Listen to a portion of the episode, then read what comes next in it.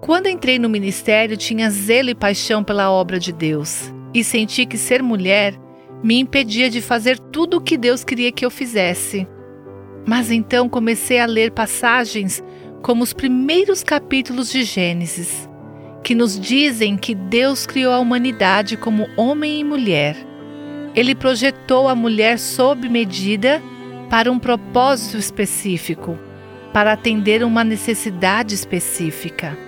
Ele viu tudo o que havia feito, incluindo o homem e a mulher, e disse: Foi muito bom.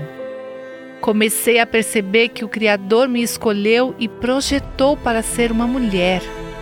Ele me deu uma visão da maravilha e beleza do seu plano.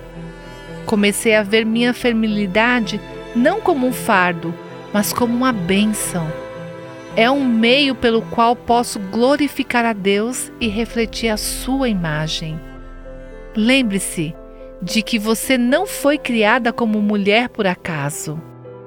Você já agradeceu a Deus por torná-la única?